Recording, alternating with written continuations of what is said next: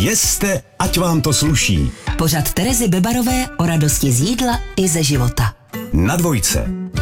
Ano, je to tak. Opět se, milí posluchači, hlásíme s naším pořadem, kde probíráme, jak správně a vyváženě jíst, což je moje oblíbené téma. A tento týden se navíc dozvím další zajímavé věci, protože si povíme něco o vláknině. A je fajn, že je tu se mnou můj pravidelný host, nutriční terapeutka Veronika Pourová. Dobrý den, Veroniko. Dobrý den. Někdo teď může třeba trochu tápat, protože úplně přesně nemusí vědět, co to ta vláknina vlastně je. Tak to prosím, pojďme rovnou vysvětlit, co je to vláknina. Vláknina je nestravitelná složka potravy, která má různou funkci v našem těle a slouží jako prevence srdečnicevních onemocnění, zpomaluje využívání živin, takže třeba je vhodná i pro diabetiky, že se mm-hmm. jim potom pomaleji vstřebává ten cukr a slouží třeba i jako výživa pro naše střevní bakterie. Možná jste už odpověděla, ale proč je v našem jídelníčku tak důležité? Důležitá. Tak tohle to jsou ty hlavní důvody. Mm-hmm. Potom ještě pomáhá třeba při snížení cholesterolu v krvi, což spoustu lidí třeba neví a cholesterol má vysoký hodně velké procento populace, mm-hmm. takže zařazení vlákniny může i v tomhle případě pomoct. Je víc druhů vláknin, tak jaký je mezi nimi rozdíl? Například v pšenici, v celozrné pšenici se vyskytuje nerozpustná vláknina převážně a ta nám pomáhá spíše třeba pokud trpíme zácpou, tak pomáhá tak jako urychlit tu pasáž. Mm-hmm. Pak máme rozpustnou vlákninu, ta se dělí na viskózní a neviskózní.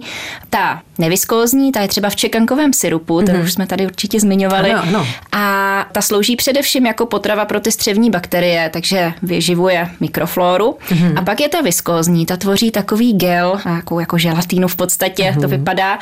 A ta pomáhá právě zpomalovat trávení, zahustuje stolici, takže třeba když někdo trpí spíš na průjmy a právě pomáhá i s tím snižováním cholesterolu. A tam se řadí zejména lněné semínko, čia semínko, mm-hmm. anebo třeba psílium. Mm-hmm. Možná víme, že vytvoří po smíchání s vodou takový slis. Ano, ano, znám psílium. Jak to udělat, abychom v jídelníčku měli vlákniny dostatek?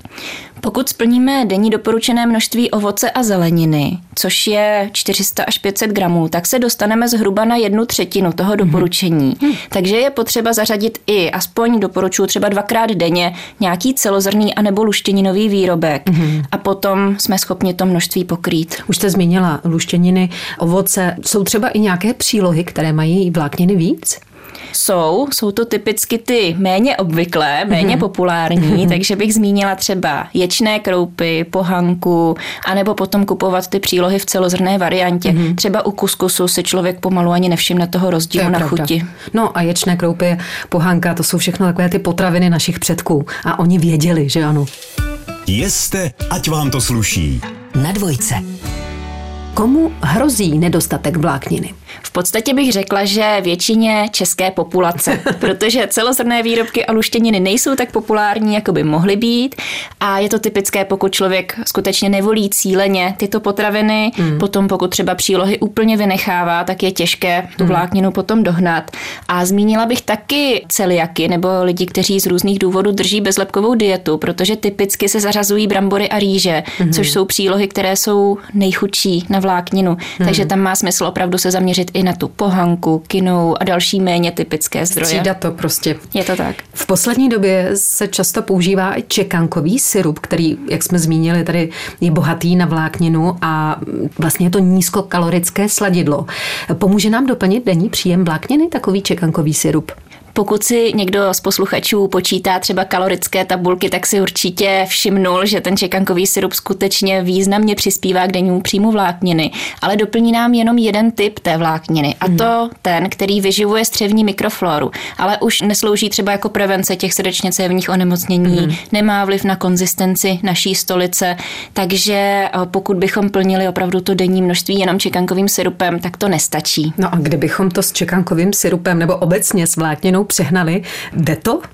Jde to. To je zase typické třeba ve veganské stravě, hmm. protože tím, že je tam hodně luštěnin, eh, často ten, kdo se stravuje vegansky, třeba se zajímá rovnou o zdravou výživu, takže i ty celozrné potraviny tam jsou častější, tak se dostaneme klidně snadno na dvojnásobek denního množství vlákniny. A to potom může jednak zhoršovat vstřebávání některých živin, typicky vápníku nebo železa ze stravy, ale může to pak i způsobovat různé trávící potíže. Hmm.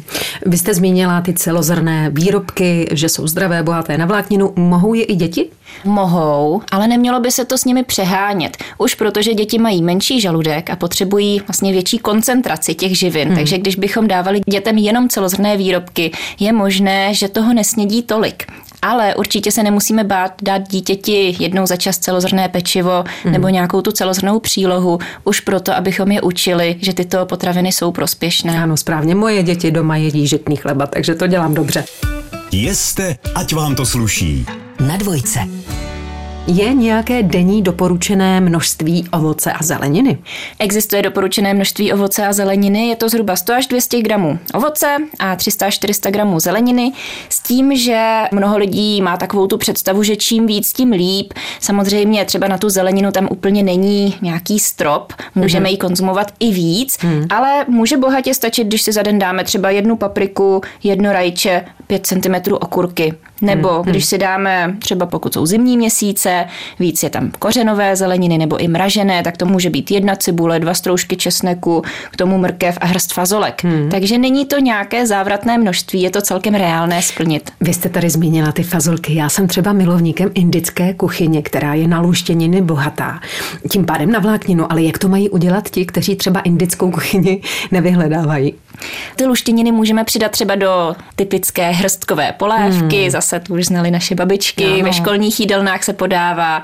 Z luštěnin můžeme vyrobit výborné pomazánky, populárně třeba humus, ale i z červené čočky se dá vyrobit eh, skvělý dip hmm. Hmm. a potom je můžeme přidat třeba do dipu na tortilu, a mm-hmm, tak dále. Mm-hmm. Takže různě je přidávat sem tam trošku. Mm. Inspirovat se i u té mezinárodní kuchyně, že jo? Taky. Jak třeba pracovat s celozrnou moukou a která mouka se hodí na co?